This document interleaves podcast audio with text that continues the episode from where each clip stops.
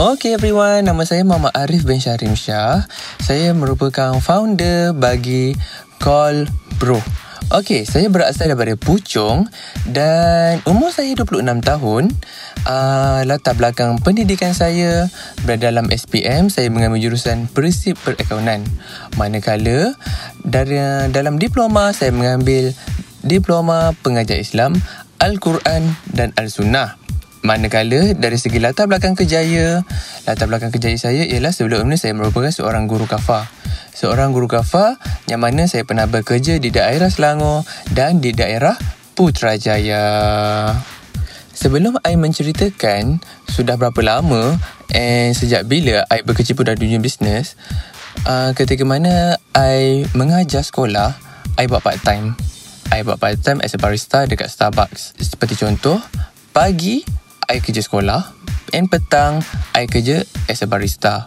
So I kerja as a barista for 2 years. I ambil experience. Mula-mulanya kerja itu sebagai kerja-kerja. I mean like kerja untuk cari duit. So lama-lama bila I dah start main dengan kopi, I rasa minat. So bila you ada minat dengan benda kopi ni and I dah mula start beli barang sikit-sikit. Seperti contoh, I mula beli pot over set, I mula beli bin itu, bin ini, rasa bin ni, bin tu, macam mana rasa bin tu. So, benda tu buatkan I minat, minat, minat. So, bila mana I ada minat and I rasa macam, hey, why not I start a business? Okay. So, bermulalah I punya kejaya, I cuba-cuba untuk berbisnes dengan menjual kopi. I jual kopi pun I start pada cold brew which is uh, as, macam mana kita tahu cold brew ni method dia ialah dengan menggunakan perapan which is kopi tu diperap dengan air sejuk selama 12 hingga 24 jam. Okay, to be honest, I jual cold brew tak lama. Daripada bulan pertama hingga hingga ke bulan kelima, Alhamdulillah, sales okay. Cuma, during PKP, uh, orang banyak mengeluarkan duit. Okay, bila orang banyak mengeluarkan duit, sampai bulan kelima, kuasa pembeli tu dah tak ada. So, I have to think, I have to do something. Takkan I nak jual cold brew je. So, ketika itu, Vietnamese coffee dah mula menaik. Bila Vietnamese coffee mula menaik, I jual Vietnamese coffee. Dengan Vietnamese coffee tu, I beli bean uh, using Vietnamese punya bean, which is uh, which is Robusta. And of course lah I buat R&D about that one. So bila I dah buat buat buat buat I dah confident I start jual Vietnamese coffee. And Alhamdulillah ketika itu I jual Vietnamese coffee uh, sales dia jauh lebih tinggi berbanding I jual cold brew. Okay? So ketika mana I jual Vietnamese coffee tu I tak boleh duduk dekat comfort zone which is sampai bila I nak jual Vietnamese coffee je so I have to do something I kena jual benda lain juga So dengan modal dengan sales yang I ada tu, I mula beli manual espresso machine, then I beli steamer untuk I jual kopi which is 100% Arabica. Okay, ada yang tanya, betul ke if you want to start a business, you need a lot of money? Jawapan I, tidak. Okay, bagi I, tidak. Bagi I, macam awal-awal I punya starting, I start pada 300 je. 300 I beli biji kopi Lepas tu I beli flavor I beli susu. I beli botol kaca. Sebab awal-awal I buat cold brew kan? Sebab cold brew tu I buat pun I buat dalam kaca. Dalam botol kaca. Alright Dalam 300 tu You boleh bayangkan I try and error biji kopi. Biji kopi ni ngam tak ngam? Tak ngam I tukar. I tukar beli biji kopi yang lain So Bila dengan modal awal 300 tu I rolling. Let's say lah bila I dah berjaya dapat ratio yang baik I dapat resipi yang baik I dah start jual. I start jual pada awal 5 botol je. Dapat 5 botol Alhamdulillah pump dapat pulangan. So bila de, bila I dapat pulangan tu I tak boleh enjoy. Dengan duit tu I have to rolling.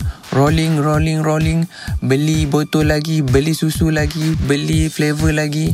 So dengan bila you, I rolling duit tu So duit I makin banyak Banyak banyak banyak banyak. So dengan modal tu lah Dengan modal 300 tu lah I boleh grow sampai sekarang. Alright Dari segi idea I minat camping Picnic and coffee. Boleh dikatakan every weekend I akan masuk hutan. I go to camping I go to picnic And I fikir, why not I aplikasikan benda apa yang I minat ni into my business. So, I pun I jual kopi konsep konsep I ialah konsep camping. Bila mana you buat business dengan benda apa yang you suka, you akan automatic you akan rasa ikhlas dalam diri. Bila mana you ada rasa ikhlas dalam diri, you tak akan merungut ketika mana you buat kerja. You susah ke apa ke sebab you rasa, okay, benda ni benda apa yang aku minat. Right. So, dari segi idea, actually I banyak ambil the idea pada Indonesian. Okay, sebab apa? Of course, kita tahu uh, coffee culture dekat Indonesia sangatlah kuat. Seperti contoh, uh, Jogja, seperti contoh dekat Jakarta. Kita tengok dekat orang, every street ada banyak coffee stall, coffee shop. So, bila I tengok, I tengok, I tengok, I ambil idea daripada situ untuk I buat coffee shop I sendiri. Okay, memandangkan kita berada dalam bulan Ramadan, bulan Ramadan yang mana yang macam mana kita tahu orang Islam berpuasa. And bu, ketika bulan puasa ialah satu cabaran bagi saya. Kerana apa? Seperti mana kita tahu, majoriti penduduk di Malaysia beragama Islam. Okay? So, benda ni saya kena fikir something new. Macam mana saya nak hadapi uh, bulan puasa? Macam mana saya nak cari sales during bulan puasa? The operating hour saya kena kurangkan saya tak boleh menjaga macam biasa. So, saya buat macam mana?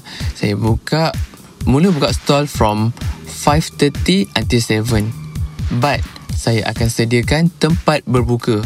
Tempat tempat stall saya tidaklah semegah orang lain. Tapi at least why not? Kita cuba. Kita tak tahu rezeki tu macam mana. Okay. Saya mula bentang meja, bentang kerusi. So, I can serve coffee. And if customer nak datang bawa makanan dari luar pun boleh. Okay. So untuk bulan Ramadan It's really hard bagi saya Tapi saya percaya uh, Dalam ujian tu Ada hikmah Okay, sekarang saya nak kongsikan cabaran ketika mana saya berkecimpung dalam dunia bisnes.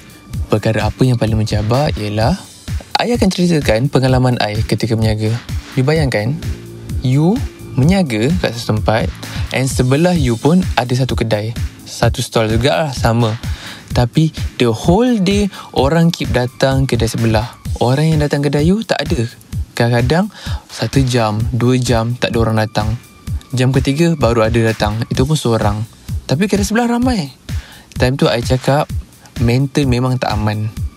Okay. Memang I rasa time tu I rasa dah dah give up, nak tutup payung, nak lipat meja, I nak balik.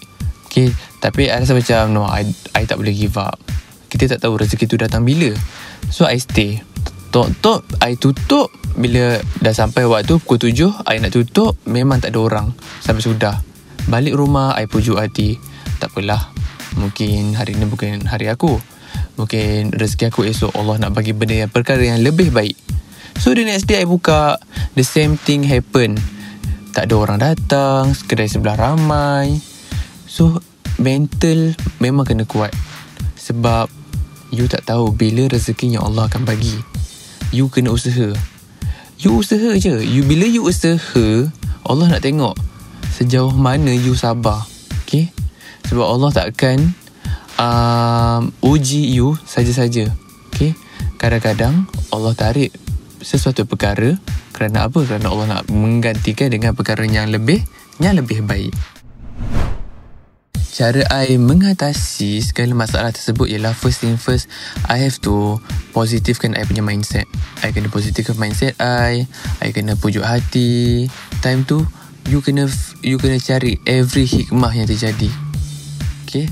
Sebab apa? Sebab you nak memulakan hari baru for the next day. Sebab you tak tahu hari esok rezeki you macam mana. You dah usaha. You usaha, Allah yang memberikan you rezeki. Tapi you janganlah sampai macam you give up, you duduk rumah macam alah kalau aku pergi hari ni pun bukan ada orang beli. At least you keluar, you usaha, you tak tahu hari mana tahu hari tu Allah nak bagi banyak unexpected daripada daripada apa yang you fikir. Kita tak tahu rezeki Allah macam mana Allah nak bagi, Allah bagi. Dan cara saya mengatasi masalah tersebut ialah saya tenangkan diri saya. Macam mana saya kata, saya suka camping. Bila saya dah sampai satu level yang saya dah tak tahan, so I go to camping, tenangkan fikiran You jangan kerja, kerja, kerja, kerja tapi you tak reward yourself. Okay? Orang lain kerja juga. Tapi ingat, you bukan lembu nak kerja all the time. You kena cari masa untuk diri sendiri juga self reward. Bila you dah self reward, you dah okay, mental you dah aman, baru you sama kerja balik. Sebab kerja ni, dia tak pernah habis. Okay, sekarang kita pergi kepada perkara apa yang membanggakan I sepanjang I buat bisnes. To be honest, I tak rasa bangga apa-apa for real sebab I rasa macam I tak sampai lagi tahap puas. Okay, cumanya I bersyukur sebab goals I tahun lepas saya capai which is dengan hasil sales I I dapat beli uh, meja, beli kerusi, beli barang-barang baru untuk penambahbaikan I punya stall. So bila I nampak I punya barang-barang tu I rasa macam puas hati. Sebab apa? Sebab you beli dengan hasil titik peluh you sendiri, usaha you sendiri. So bila you nampak benda tu yang mendorong I untuk bekerja lebih kuat. Okey, berkenaan dengan perancangan tempoh masa panjang. Okey, kalau tempoh masa panjang, let's say 5 tahun lagi, I think I nak buka kafe. Kalau orang tanya, eh kenapa you tak nak buka kafe sekarang? No, perancangan I, I tak boleh buka kafe sekarang. Sebab apa? I tak ready lagi. Let's say if I buka kafe terus, pump sebiji, orang tak tahu you punya produk. What are you selling? You jual apa? So, tahun ni I punya target I join event I join community. I bagi orang I nak kenalkan benda apa yang I jual. So bila orang dah tahu benda apa yang you jual bila you buat cafe orang nampak oh this guy dia jual kopi. Sebab apa? I kenal dia dekat sini sini sini sini sini. So community dalam bisnes ni penting and you perlukan uh, orang untuk support your punya business Okey, nasihat saya untuk golongan muda yang baru nak berkecimpung dalam dunia bisnes. Hmm, I rasa I bukanlah orang yang layak untuk memberikan pendapat ataupun pandangan. Sebab I pun bukanlah orang yang berjaya macam orang-orang lain. Dan I pun baru lagi uh, berkecimpung dalam dunia bisnes. Cumanya, uh, apa yang I boleh bagi nasihat, kalau you nak start a business, you beli je barang dulu, you fikir kemudian. Contoh, You nak jual baju You beli dia mesin jahit dulu. Ha, Guna tak guna Bahkan cerita. Sebab bila you dah ada barang Nak tak nak you kena run juga benda tu. So benda tu yang akan memaksa you. Eh aku dah spend duit Untuk beli ni ni ni ni. Takkan aku tak buat apa-apa Takkan membazir je. Nampak? Dengan benda apa yang you beli tu Benda tu akan memaksa you Untuk you buat Business. Okay Itulah I punya pendapat. Actually I tak ada motor kehidupan. I mean like Motor kehidupan Time I down Cumanya bila I down I fikir hmm, Jalan ni aja. Sebab I percaya Dalam Segala kesulitan tu Ada kemudahan. And setiap masalah tu Ada jalan keluar. Masalah keep akan ada. And you kena fikir Macam mana you nak solve the problem. You tak boleh lari pada masalah. Lepas satu masalah Ada lagi masalah yang datang. And orang nak buat business Bila you dah dalam comfort zone You dah selesa You kena fikir satu you have to be ready untuk jatuh. Sebab apa? Kita tak selalunya ke atas. And one of my favourite motto lah. Sebenarnya dalam menyaga ni, dia kenangan pahit tu yang mahal tu. Dia bukan time you dah naik. Bukan. Kenangan pahit tu yang buatkan you matang. Perkara pahit ni yang akan mendewasakan, mendewasakan you. Di barat you minum vanilla latte, dekat-dekat dalam vanilla latte tu dah ada vanilla and coffee. Ada susu lah, of ada susu. Okay. Kalau you minum flavor saja, vanilla saja dekat manis, memang potong kaki babe. Kalau you minum coffee saja, you tak kacau, oh shadow. So macam mana? You have to stir, you have to kacau. So bila you kacau, itulah realiti kehidupan sebenar. Bila mana pahit dengan bertemu dengan manis, dia akan rasa kehidupan yang sempurna. Alright, sebelum I mengakhiri I punya sesi pada hari ini, I nak ucapkan terima kasih to my family, to my friends yang dah banyak membantu I untuk um, membangunkan bisnes ni. Alright, for those yang nak uh, contact me to reach me, you guys boleh contact me through my Instagram which is callbro underscore C O LD BRUH underscore. So siapa yang nak piknik ke Nak um, camping Nak ngopi. So boleh je Select into my DM Nanti kita borak Kita boleh lepak santai. Okay? Alright itu saja daripada I. Selamat berpuasa. Bye